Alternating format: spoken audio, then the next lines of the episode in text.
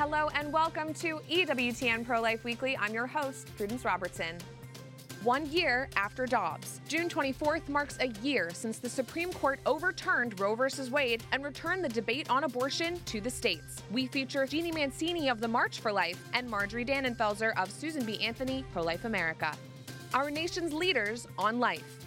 We touch base with EWTN correspondents Eric Rosales and Owen Jensen to recap year one without Roe. They provide in the moment coverage from the halls of Congress and the White House on the abortion debate. Who are the movers and shakers on the Hill? What comes next on the Biden administration's pro abortion agenda? What should Catholics be on the lookout for moving forward? These two have the answers. Looking back at the leak, how the high profile leak of the Dobbs decision continues to shape public perception of the High Court. We're joined by Carrie Severino of the Judicial Crisis Network to discuss the leak and how it has impacted public opinion on abortion.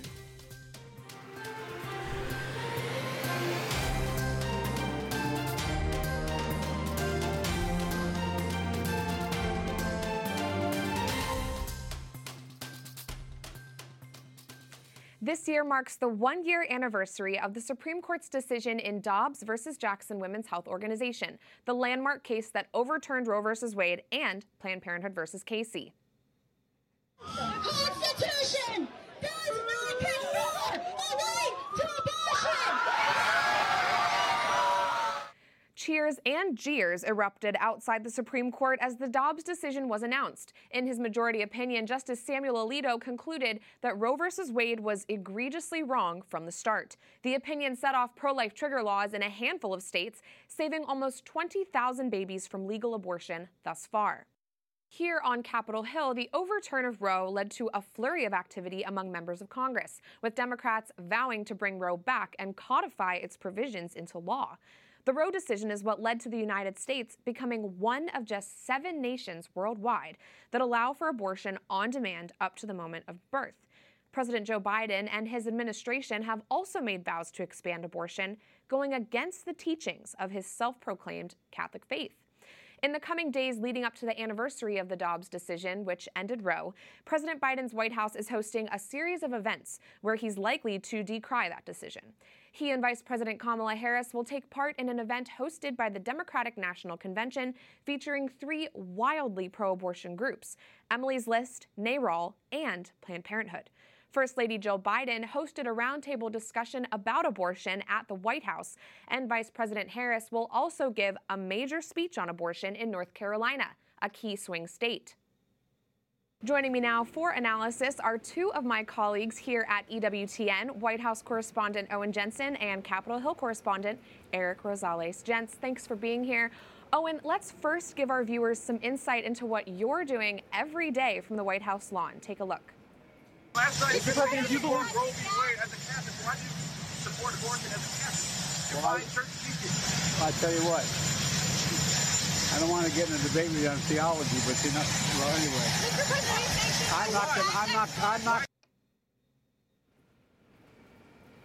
Mr. President, should there be any restrict, should there be any restrictions on abortion at all? Any restrictions on abortion at all? Uh, yes, there should be. What should they be? And Roe v. Wade. Read it, man. You'll get educated. We do you believe Catholic hospitals and Catholic doctors should be forced to perform abortions or transgender surgeries against their conscience. We'll continue to make sure that every provider, hospital, healthcare center, continues to provide every American with the care that they're entitled to under the law. Oh, and you encounter moments like this all the time with President Biden, his cabinet, and his press secretaries. So, talk to us about how the president has positioned himself on abortion and other matters pertaining to family and our faith over the past year.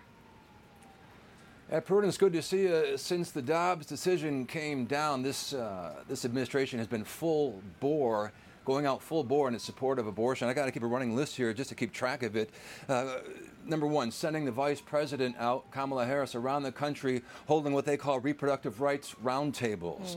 Uh, their support for the the abortion drug mifepristone constantly slamming the Supreme Court over the Dobbs ruling, criticizing uh, pro life measures passed in states across the country, demanding Congress codify Roe v. Roe v. Wade, and on and on. In fact, the president just last month wrote, in a proclamation wrote quote in part my administration will continue to defend access to medication abortion and i will also continue to call on the congress to restore the protections of roe v wade in federal law which would secure the right to choose once and for all. That's just a summary of it right there, Prudence. Wow, wow. And Owen, we know that Vice President Kamala Harris, First Lady Jill Biden, and the president himself are all hosting events and sharing remarks this coming weekend as we celebrate the overturn of Roe versus Wade. So, what can we expect in the days to come? And, and in terms of their message, especially, what do you think is down the pike? Oh, well, you can expect more of the same for sure in the 18 months leading up to the election in 2024. They're going to be out there hammering away at this. And I think one thing you're really going to see is this constant and heavy criticism of pro life measures being passed again in the states around the country. Every time one is passed, uh, for example, that 12 week measure in North Carolina, every time a pro life measure is passed, they come out swinging hard, the White House, condemning it, criticizing it, calling those measures extreme. So I think you're going to see a lot of that feeding into their narrative heading into 2024, essentially uh, sizing up or lining up uh, pro abortion voters versus pro life voters. Sure, sure. Very helpful, Owen. And, and Eric, I want to turn to you now. From your exciting perch on the Hill, you've reported on the first March for Life post Roe, the first pro life laws that have been introduced in this new climate. So, how have things changed on the Hill in this year?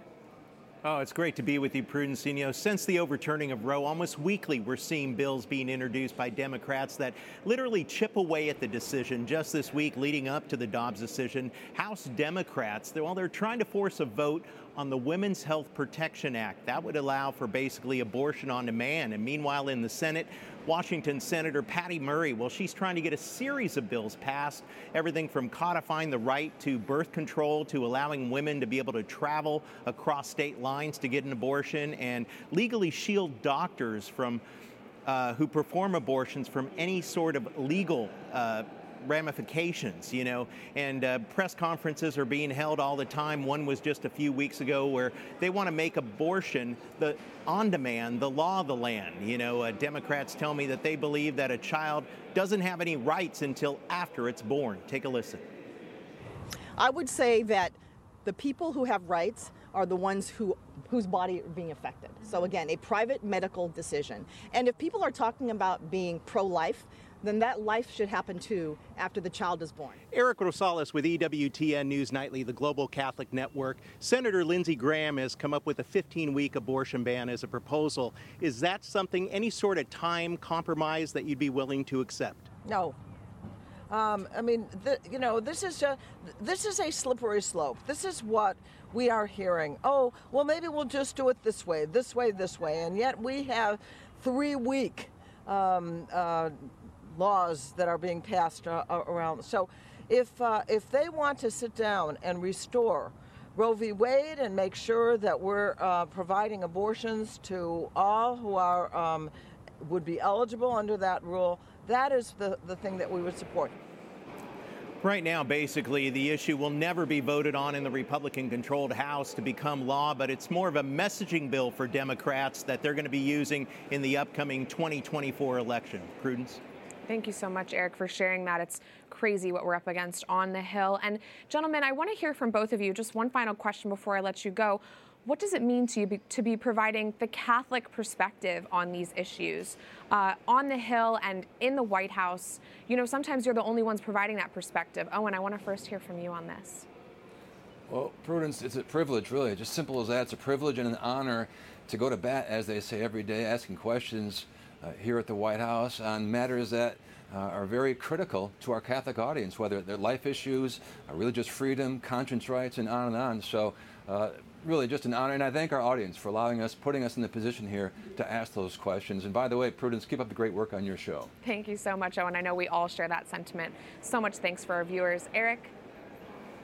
Oh, I have to tell you, Prudence, it is a great honor. You know, I'm constantly encouraged by the pro life lawmakers that are up here, and many of them are greatest sources that they tip us off on information and, and let us know of different legislation that's coming up. But it's a two way street. We've actually been able to inform some of these pro life lawmakers about uh, conscious protections and abortion and religious liberties and things like that that are up in bills.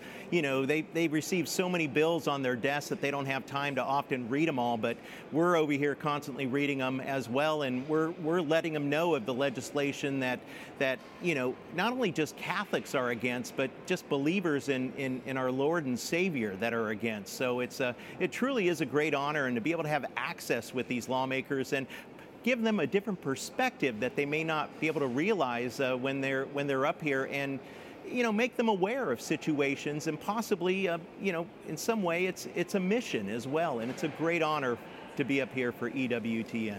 It absolutely is a mission and it's an honor to be working hard alongside both of you. Thank you so much for joining us Owen and Eric for this helpful recap. God bless. Yeah, my pleasure. Now, a year out from the Dobbs decision, here's where we stand on state laws to protect life. Exactly half of states have advanced laws to ban most abortions. Eight of those states' laws have been blocked by federal judges, influenced by pro abortion groups. Ten of these states' laws, marked in red, include an exception that allows for abortion if the mother's life is at risk. Four of these states, marked in yellow, allow for exceptions for rape and incest.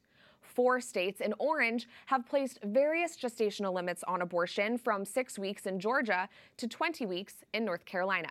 The other 25 states still allow for abortion on demand with no limits.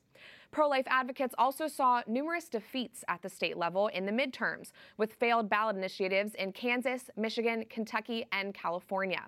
So, to sum up, after a year, our nation is split down the middle. We are joined now by two longtime leaders in defending life Jeanne Mancini, president of the March for Life, and Marjorie Dannenfelser, president of Susan B. Anthony Pro Life America. Ladies, it's so great to see you. Welcome back to the show. Thanks for joining me. Hello. Thanks Hi, Prudence. Hi, Jeanne. Jeanne, let's talk about the first March for Life after Roe to kick us off. What was that like for you? How was that experience? Oh my gosh, it was incredible. So that was the 50th March for Life. And here over the years, we've become the longest, uh, largest human rights demonstration worldwide every year. And so to absolutely celebrate that with the overturn of Roe was incredible.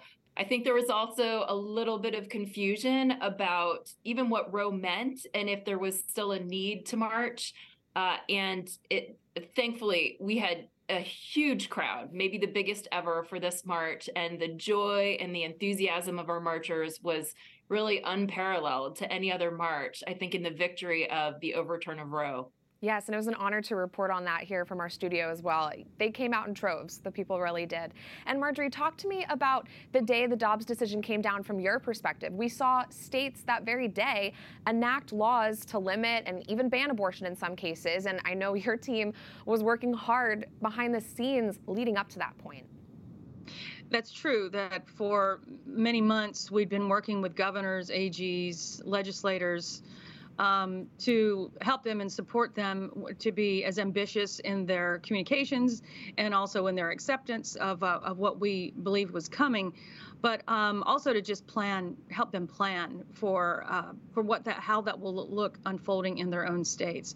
So it was a privilege to be able to do that work, but it and as, as you know, it was ongoing. But I do want to add this one thing that because it was very special for our Susan B. Anthony um, Pro Life America team um, who, along with you all, uh, were working on this for so many years. And every day we would get um, gather either virtually or in person to listen to what Supreme Court decisions were coming down. So every day we gather, no, it's not it. We hear all the cases that it wasn't Dobbs.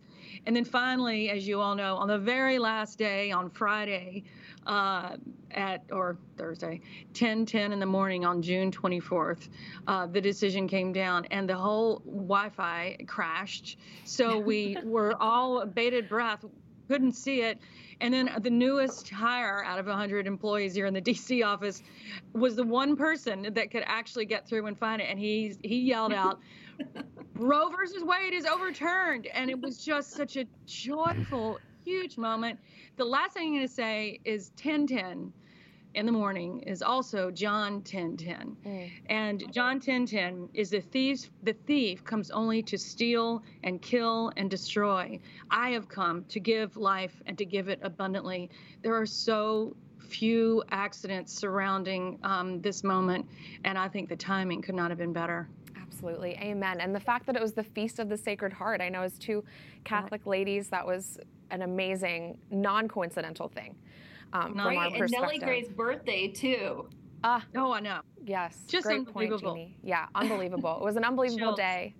And and Marjorie, shifting gears a little bit, I want to talk to you about protections on the federal level because we know that the majority of the battle is in the states, but the federal level is still so important, especially as we see emerging presidential candidates. Your reaction to how they've handled the debate around this, um, around abortion thus far? Well, the most visible debates, yes, are on the state level, but it's also true that we're getting to a place where most of the states that can act have mostly acted. Not all. There are quite a number where we still have either judicial battles or some legislative battles, but it's going to be, uh, it will be a battle to get uh, a lot over the half of the country that we have because we're dealing with very difficult states. So what do you, what is the way to address that?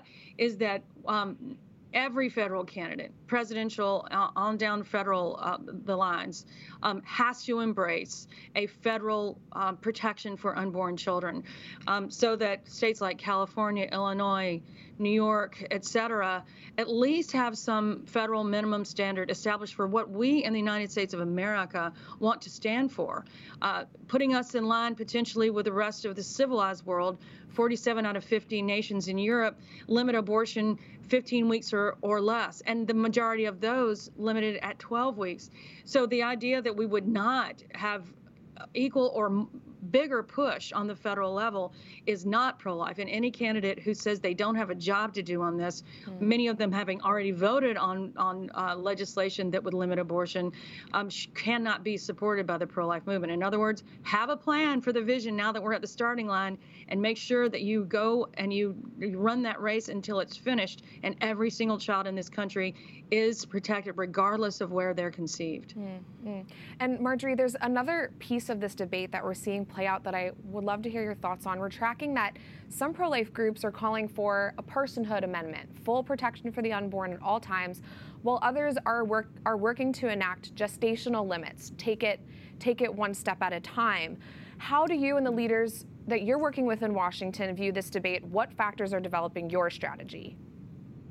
Well, I think what's most important is what's best for the children, and the pro-life movement comes second, right? So I say all, all, both and or all and the legislative fix, a uh, acknowledge what we believe is already in the Constitution. Um, their uh, human life amendment could is either redundant or it would just be a guarantee that we have life in America protected. So my view is I have no, not only do I have no problem, I'm for advancing in all those fronts. And where we get first, um, when we have start to have successes in any one of those, that means we're saving lives. There is no reason to hold out for everything for a human life amendment or hold out for national legislation um, uh, and fail to start protecting lives now. We do all of those things and make sure that we take it so seriously that we're not willing to leave any lives standing on that train track with a train coming. We save as many as we can at the moment that we're in and do the best that we can to make sure that we continue until all of them are saved. Hmm, I appreciate your take on that. And Jeanne, your thoughts on the federal level, the battle there. You know, you have some exciting state marches coming up for the March for Life, but we know that the National March for Life always will continue to take place too. Yeah, absolutely. There has been just a little bit of confusion about what is the role of the federal government in this, and um, does it totally return to the states? And so, um, I think as already has been articulated here in the last few minutes, there's definitely still a federal role for the uh, states like California and Michigan, et cetera. Um, at the March for Life, what do we bring to the movement? You know, that's so important is we unite the grassroots through our marches. And so way before Roe was overturned, we had this dream of starting these state marches, our first being in 2019 in Virginia, my home state. And um, so this year, we're in eight different states. We've already had four of our state marches. In the fall, we'll have another four, including Ohio, where, of course, we're facing this enormously important ballot initiative. We plan to double every single year if we have the resources until we're in all 50 states. And I think we can all agree that rallying at the states is all the more important these days now in a post Roe world. Yes, yes, absolutely. And Jeanne, looking back to the very foundations of the March for Life, you know, people came here to Washington, D.C., and they went to their lawmakers' offices to talk to them about protecting the unborn. So, how is that playing out now that these state marches are happening? How are state legislators getting involved in your efforts? Well, they are very involved. So we always have state legislators speak, and we typically have some sort of activity where we're teaching marchers how to engage more proactively with their state legislators the day of the march. And then often there are office visits afterwards. So that's a very important component of what we do. Mm. And Marjorie, I want to ask you about the states too. You guys are so active in all of these states working with these legislatures. What are the states to watch right now? Well, I would uh, keep an eye on Virginia for sure because Virginia um, is just a couple of uh, votes away from a a 15 week bill, which is you know we would hope to do better, but this is a very purple state, and so that's that's where we are now. So we'll we'll be very engaged in the Virginia elections this year, uh, hoping to get those extra handful of votes, um, and then. Um, you know the rest of the the rest of the states really are are like Iowa right now is really important and I would put that at the top of the list because the their Supreme Court just knocked down their heartbeat bill. So the legislature which is extremely pro-life and we have one of the best governors in the nation in Kim Reynolds is having to start over. They're going to redo that legislation. They're going to hopefully have a special session and try again um, so this leads, as you well know, Prudence, to the problem that we have in a lot of the states is, is a judicial problem, is the courts themselves. Mm. How those judges are appointed in some of these states is the biggest problem that we're facing in many of them. And so part of this reform is judicial reform uh, and changing the method because often these judges are appointed um, and a lot of these states by uh, a list that's uh, affirmed by the ABA, the American Bar Association, which is notoriously liberal and and awful, and it's and it limits the governor and his ability, or the or the voters and their ability to vote in a um, uh, a judge that actually um, uh, is has fealty to their state constitution. So anyway, that's a long answer, but it is but it is multifaceted, and there is no, as Jeanne just said, there's no way we relent Right. States where we have succeeded, we stay. We're vigilant. We make sure that they know we were never going away, and we we make sure that we grow the pro-life movement until the whole country. We don't even have to call it a movement anymore. We're just who we are, just yes. like every other human rights battle we've won. We've just become a better nation for it. Exactly. Well, we have celebrated so many victories since the overturn of Roe, and I know, God willing, you know, He is the victor, and there'll be many more to come. Many thanks to the work that you both do. So thank you so much, Marjorie Dannenfelser and Jeanne Mancini, for joining us today. God bless you. We're praying for you. Looking back at the leak, how the high profile leak changed America's perception of the courts and the battle over abortion.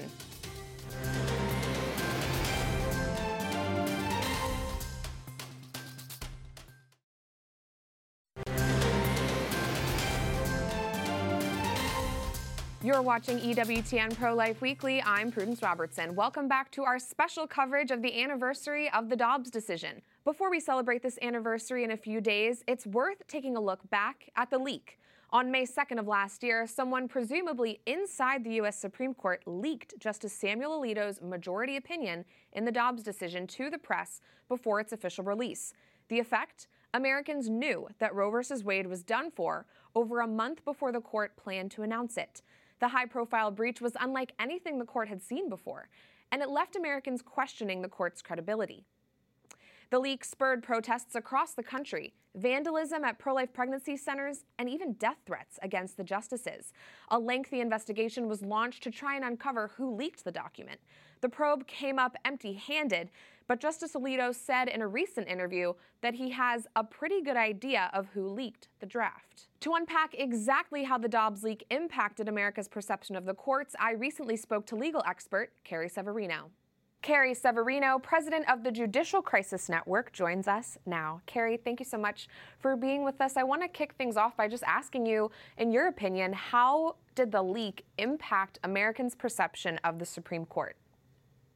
Yeah, unfortunately, I think while the leak didn't change the outcome of the decision, and that's something that I think we can all celebrate that we have justices that stood up to this pressure tactic uh, to try to change the outcome. That didn't happen, but it has really affected uh, the way the justices are talked about. I think that's the leak was really just the beginning of what we've seen a long campaign mm. of the of intimidation and bullying efforts at the court. So it means people going to their houses. It means people doxing even the, their churches and where their kids go to school. You know these kind of implicit and sometimes very explicit threats against the justices' safety and that of their families.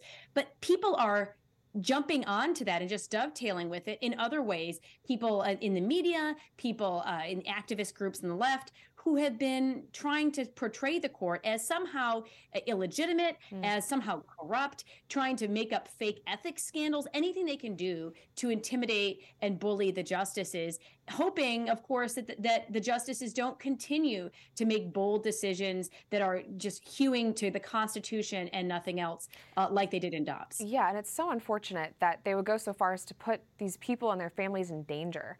Um, Carrie, talk to me a little bit about the lower courts and and how this has potentially impacted the court system as a whole. You know, we're seeing lots of action on the abortion pill in the Fifth Circuit and so many different cases related to abortion making their way through the courts. So, ha- take this one step further for me. Yeah, well, obviously, by getting the Supreme Court out of this business by saying, look, this isn't a constitutional question. This is something that needs to be dealt with at the states.